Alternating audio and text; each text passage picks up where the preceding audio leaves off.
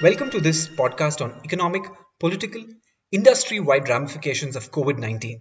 I'm Vignesh Subramaniam, your host for today's session. Today we have Srivatsa Kanchibotla, senior partner at the math company, with us for this podcast. Uh, he's also been recognized as one of the top 10 data scientists in India. He'll be sharing a data scientist guesstimate and perspective on the current COVID situation in what we hope will be a very insightful session. So, we also have a couple of people from the audience who we'll be taking a few questions from. Welcome, Srivatsa. I know everyone's talking about it, but what's your take on, on COVID and the ripple effects it's had across the globe? Uh, are there any accompanying fears and anxieties uh, that are reasonable? How do you estimate this will play out across economies? When I decided to give this talk, one of the requests I got was that at the end of this talk, people should not be depressed. So I'll do my best not to depress you guys. Many of you were at any given point in the last two months thought that humanity will end or were afraid at that level. I mean, I think if, if the vaccine doesn't come out in like a couple of years, then we can we cannot avoid human contact, and then I think it'll end but yeah, I'm not not thinking of that now. Yeah. Let's say 70% of us were not that worried, but there is a minority, maybe 30%, who are extremely worried. Maybe uh, U.S. unemployment has crossed 30 million in the last one month. 30 million more people are now unemployed. UK's economy, this is the worst year in 300 years of history. Not even during Great Depression 1930s or the 2008 financial depression was the situation this bad. Unemployment rate is the green line, that's just shooting up. Real wages are coming down. It all seems very, very dismal. Very sophisticated authors would probably call this a black swan event or something of that nature. Maybe you're searching for a silver lining on top of a very dark cloud, but there are some things that probably give us hope. Right up front, people are saying the recovery is expected to be incomplete, meaning whatever is the current uh, before COVID 19, the growth rates, uh, increase in GDP, manufacturing uh, performance indices, there are some which also fell. I think this probably is one of them. All of those will, that recovery will not be complete. Some places we will suffer and it will be asymmetric across member states. So this is a European Union one. So he's talking about European member states, but broadly will make a safe bet that it will apply to the world as well. Everybody will not recover, or every country will not recover to the same extent. Some will bounce back much faster. China is already pretty much on the mend right now this year will probably be their worst, worst year in the last 30 years, but next year is not supposed to be that. US and Western Europe, like we have seen with the corona numbers, uh, there is an expectation that they will take longer, not just across countries, but across verticals also, uh, it will be asymmetric, to use their phrase. Uh, resilience of financial markets has been severely tested by the pandemic, but the swift policy response succeeded in preserving financial stability bank run is like considered to be the worst nightmare in most societies. If you go to the bank and you don't are not able to withdraw money like that's it. That is when everything has broken down and literally sky is fallen that is the perception of people normally and swift policy response is basically what did governments do, irrespective of political leanings, whether it is China or whether it is US or Venezuela or India, it doesn't matter. What, what did governments do first? Different, different governments have different uh, power over their people or ability to impact current events, etc. But everyone managed to do something or the other in terms of preserving financial stability. This literally means in cases of countries like US, bailing out quantitative easing. Print a lot of money and give it down to people or primarily first ones to get them will be the banks and then the banks will loan out central banks and the central banks will loan out to other banks and the other banks there are also policies of the nature of uh, MNREGA in India uh, small business loan funds or something like that in the US most of them are being replenished. In Europe uh, the governments are picking up 80% of the tab for 80% of the salary tab for most employees who have been laid off. Doesn't matter. Like most governments have been forced into the role which we all assume they do, which is like take care of their people. The governments literally, in some cases, took care of their people in whatever ways or whatever is their current uh, status as first world country or third world country, whatever, it doesn't matter. So, what is the other fear? The other fear people have is uh, we'll run out of food So India specifically has uh, about six months of spare food. Our uh, Food Corporation of India's godowns are literally overflowing with food. 2017, we have in fact been sending some of that food to African countries and doing philanthropy and stuff like that. Even if no one uh, in India produces any more food, uh, like for six months, we are still okay. And in fact, some of that rice that we have in storage is being used to make hand sanitizer, ethanol, probably because it can be sold at a profit as opposed to just giving it away. But the financial markets stability has been preserved, meaning for the foreseeable future, for people who fall under the still have a job category, uh, you will get money from the banks, you'll be able to buy food. Prices may be high, and but you'll be able to get salaries and withdraw money from them. But what do you think about the recession, Srivatsa?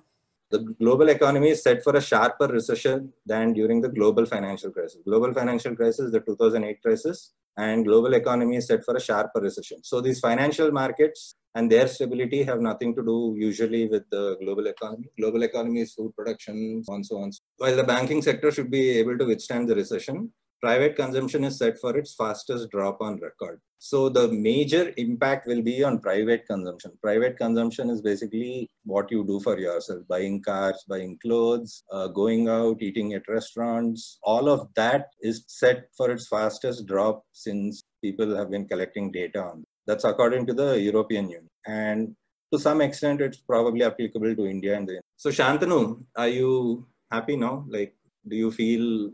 Yeah. you won't all I am. No, no. We. Uh, I. I also had a comment on the chat. I think when you're talking about food uh, specifically, and if I compare uh, the two uh, major contributors, India and the US, I think in India uh, production was never a problem. We were producing in surplus uh, ever since I think history has a record. But I think distribution was a problem. People were even with the mass production of food and philanthropy going in, we we still have malnutrition in cases where people don't have access to food. In the US, however, uh, production now has become a problem. I think it's more worse than India when it comes to producing food, but distribution I think still holds ground. So between a two by two between production and distribution in India and US, I think both are facing similar and different problems at the same time. Okay, no comments. I don't. Want... okay. Yeah, but it gives me hope. 40% of the food we produce, we waste anyway. So, how do you think COVID 19 will evolve or progress over time? Um, what kind of infection and death rates can we expect in the future? You might also want to look at history of pandemic responses in the sense what happened the last time there was a pandemic. Do you guys know that this is the third pandemic of this century?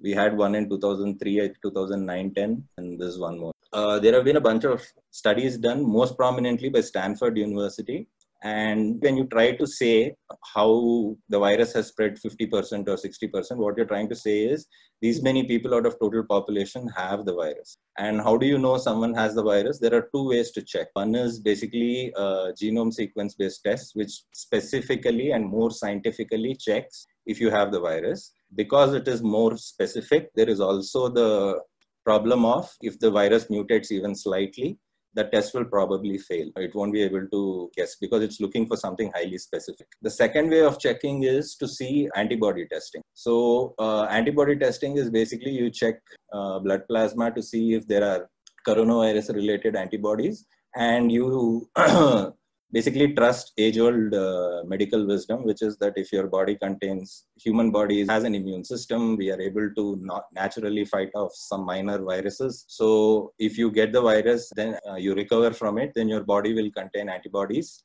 And if you contain, if antibodies are present, then you can reliably make the guess that uh, you probably had corona if you look at how death rate is calculated, death rate is how many patients die out of how many got coronavirus. Now, the denominator, how many got coronavirus, is you can possibly derive or arrive at it using two methods. One is the antibody testing and the other is the specific genome sequence based test. So the genome sequence based testing are the ones which are more sophisticated. Those are the ones which look extremely painful where they poke the swab into your nose and try to remove it and all of that and because those were in short supply uh, the number of tests had to be rationed. And once you ration the number of tests you're only getting uh, a sample.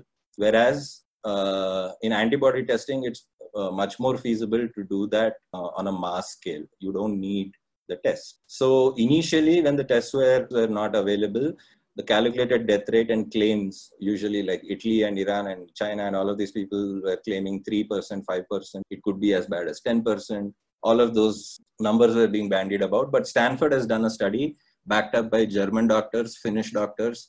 Uh, there were some doctors in Kerala also who did this uh, antibody testing, and that will basically give you in your entire population how many have coronavirus. So the denominator drastically expands, and your numerator remains the same. Number of people dead from coronavirus the same. So your death rate will fall down dramatically, and that also gives people reason to doubt all of that fear. So from that 3% and 5% is considered a very deadly virus. You are justified in taking extreme action like lockdowns and stuff like that if it is 3 to 5%. See, there are scientists saying both things, okay? There are scientists saying it's deadly and it mutates a lot, okay? So if you choose to believe that, then there are there's a possibility that the virus might return as a new strain all of those possibilities uh, and there are people uh, scientists who are saying that uh, this should be treated as a public health issue, not as a medical issue. What is the difference between a public health issue and a medical issue? So if you have, if I mean, like people from India should be more familiar with this, uh, malaria reduction, etc. Is it's that the science behind it, the medical research behind it is firm, but it's a logistical issue. How do you convince people? Uh, India is a very poor country. How do you convince people living in such uh, squalid conditions to maintain enough hygiene to eliminate malaria? So uh, so coronavirus, if the medicine behind it is fairly firm, and you want to treat it as a public health issue, which some countries have done, by the way. Sweden has treated it as a public health issue. There are a couple of other countries who have done it without lockdowns, etc. And like as of now, their death rates are way down. So, Srivatsa, how do you think that the pandemic will impact private consumption and the different industries that are out there? There will be a severe contraction in private consumption. There will be severe impact on things that people buy auto industry flying leisure hospitality industry. There will be impact on that. You cannot say that they'll all die but based on where they are in the power hierarchy of a particular country for example in bangalore the migrant labor were not allowed to go back because we are restarting construction. So the construction industry got a concession. Similarly, banks, etc., are getting concessions. Insurance companies are not bailed out, but probably insurance companies also got some. We'll find out in a few days. So various industries and lobbying groups and people are doing various things to kind of uh, survive and how much they get all of that depends on where they lie in that power hierarchy like some world economies especially are highly dependent on india us us more than india so, so to that end, though, Srivatsa, since private consumption is more a, a, a, mental state than than based on facts, is it fair to hypothesize that a country like US where consumption is, is almost one of the constitutional rights. Yeah. uh, will, will, will drive the world or, or, move the world in that direction of, of saying that, you know what, I'm going out and buying myself a car and eating a steak, and you guys should do, and, and sort of like, you know, pivot the world in that direction. Uh, to that end, if that happens, if that hypothesis serves to be true, will the sharp decline be followed by a sharp spike and a sharp increase, thereby minimizing longer term effects of, of, of yeah. such a risk? See, there will be a recovery. Uh, you have to look at, like the EU report said, it will be asymmetric across income groups. Uh, there will be some for whom the return to normal will be much faster. They'll bounce back. There'll, there'll be some who probably won't even realize, I mean, from an economic point of view, that this virus has happened because they'll just continue to be rich. Right now, based on initial things, it doesn't look likely because consumption also now, let's say you want to divide fine into much more fine grain, right? Uh, there is consumption of luxury goods and there's consumption of. So the state governments in India were forced to open liquor shops because there is a lot of uh, revenue, like 60 crores, uh, which is I think 600 million Indian rupees or something like that, is what they made in a single day uh, and that fills up the tax coffers of the state government. And state governments in India had to do that because the central government was not helped a lot.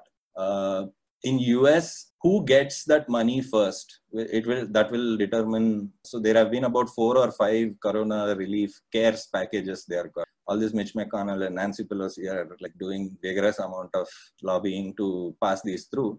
And you just have to look at who got who got taken care of first to kind of understand which direction. I think airlines will be fine. Fine in the sense they might declare bankruptcy, but nothing major. The people in that might get ruined, but the companies will probably remain. Most of them got bailed out. You just have to look at that basically. So, California, there are a lot of Mexican labor. Are they being allowed to go back? Uh, do they have to work? That determines whether you'll get your food back. Consumption also, you'll have to divide it at that level, uh, luxury goods, necessities, and then see uh, what will happen. Most of it is discretionary. The loss would be discretionary budget, entertain, going to malls, shopping, those kind. So, what about the vaccines then? If you take the perspective of the public health people, uh, they basically say that vaccines are completely unnecessary. But that is a very risky thing to say nowadays because you get lumped up with the anti vaccine. Even if the vaccine comes, it's going to be 18 months. Like there is no way of continuing the lockdown in that time frame. So sure, continue the research for vaccine, but in the meantime, there has to be some cheap alternative to move on, and, and that is where these antibody testing, that interferon alpha 2a, which Cuba made, there are a couple of medicines that China, those are indifferent. What's your take on the current government response to COVID 19 and uh, what can we expect in the future? Uh, so, in response to the virus, lots of governments have done lots of things. Uh, some of those things will remain because the way to achieve the aim is to pass a law, and laws are typically not re- uh, repealed. Uh, one way of thinking about it is uh, like the war. So, war is a good analogy. Basically, most countries have declared war on coronavirus, and uh, that makes it useful in the sense that you can compare other situations in history where uh, countries have declared war on something. So, war on terror happened, and what did what were the laws that still remain? So, in 2003 or 4, US passed Patriot Act. We still have it. Uh, there are a bunch of other laws, anti-terrorism law, protection against uh, terrorism laws, etc., which India passed. They still remain so what are the things that are probably likely to remain is restrictions on movement. Uh, there will be uh, some kind of a passport or proof that you'll need to carry saying that uh, you don't have coronavirus. Uh, there will be testing.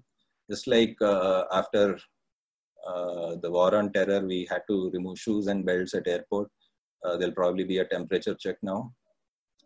there might be other restrictions of that nature uh, there will probably be mistakes where your temperature spiked up because you like slept on top of your like laptop or something and uh, or you're not allowed to travel. Mistakes like that are probably likely. Uh, and which basically makes your travel plans unpredictable. Different countries will uh, like just like a passport you'll have to carry something uh, which is like a proof.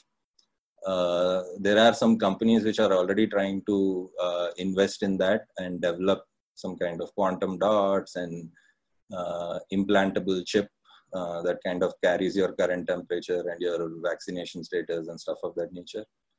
So Google and Apple are trying to put uh, inside Android and inside iOS itself tracking mechanisms, uh, contact tracing apps. Uh, they come like default uh, with the with the operating system itself. I received a notice, in fact, saying that someone who some guy called me and said I was near you on that day on March 16th or something, and I tested positive and all of that. So there'll be a bunch of what should I random anxiety I would say caused due to that. Uh, there'll be a lot of censorship because uh, it is easy to spread rumors when people are afraid. Uh, there will be authoritative sources who uh, will disseminate the main information or whatever is considered to be truthful. Everyone else will probably be censored. Already, Twitter, if you open Twitter or Facebook these days, you will have the first top banned is basically COVID 19 updates. Uh, and most of these will probably remain even after we forget about the virus. And we'll probably forget how these originated also in a couple of years. So Srivatsa, how do you think that you know companies or organizations will reinvent themselves to adapt to COVID-19 in the long term? So Elon Musk, Jack Ma, Narayan Murthy, all of these people are basically saying, have said in the past or after the coronavirus, have said that we should all work very hard. I cannot think of a more truer uh, statement than this. Even if we take the best case scenario and only say that private consumption is the only one that will contract, uh, it's not like that industry will fail on its own or that vertical will fail on its own. It will have impact on others. And that uh, the impact mainly will be felt in terms of uh, labor markets. Uh, the narrative, at least in the US, is that small and medium scale businesses will suffer. But what it actually means is new businesses will suffer a lot. Meaning, if you have an idea and you want to do a startup, now is a very bad time to do something like this. Strong advice is to hold on to whatever it is that you have. Uh, for us, meaning people in the broadly speaking information technology, software, data science fields, uh, living in India and US. Uh, it's, it's like Narayan Murthy is probably a good barometer to judge. Uh, next two to three years, all of us will have to work really, really hard and we'll have to follow the new rules. Uh, coming back to office will not be an easy job.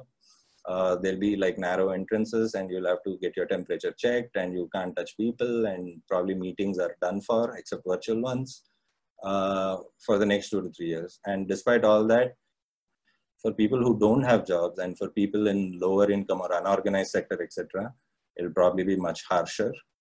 Yeah. So um, I have a question regarding one thing. I mean, one thing that you mentioned. Yeah. You said that some people say that this is a black swan event, but then you also said that um, I mean we've had three of these pandemics uh, in the last 20 years.